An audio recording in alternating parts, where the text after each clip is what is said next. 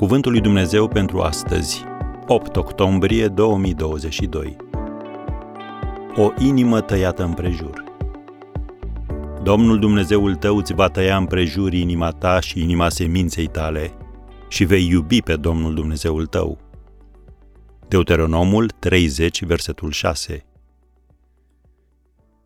Nou născuții băieți din Israel erau supuși în ziua opta a ritualului circumciziei. Lucrul acesta însemna că intrau într-un legământ cu Dumnezeu, în care El promitea să-i protejeze, să-i călăuzească și să-i binecuvânteze.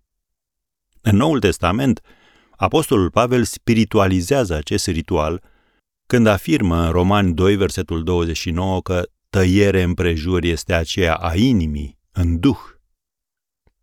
Înțeleasă spiritual, tăierea împrejur înseamnă a tăia orice lucru care promovează și produce în noi porniri și fapte greșite. Domnul Isus a spus că cei cu inima curată îl vor vedea pe Dumnezeu. Matei 5, versetul 8. Când inima ta este curată, îl vei putea vedea pe Dumnezeu acolo unde ceilalți nu-l văd și vei auzi vocea lui când alții nu o vor auzi. Cuvântul curat se poate traduce prin necontaminat este diferența dintre un râu curat și unul poluat. Înseamnă că gândirea ta egoistă este abandonată și firea ta pământească este răstignită.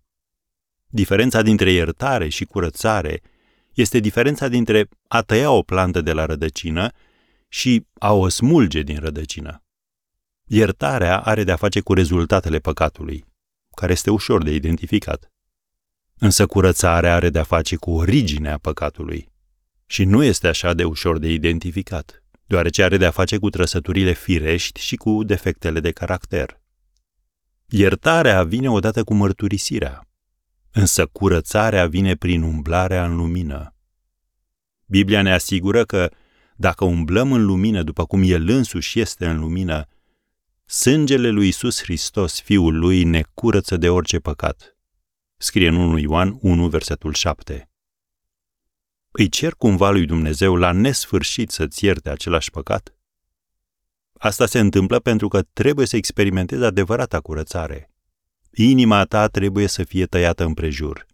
Iar lucrul acesta este realizat de către Duhul Sfânt.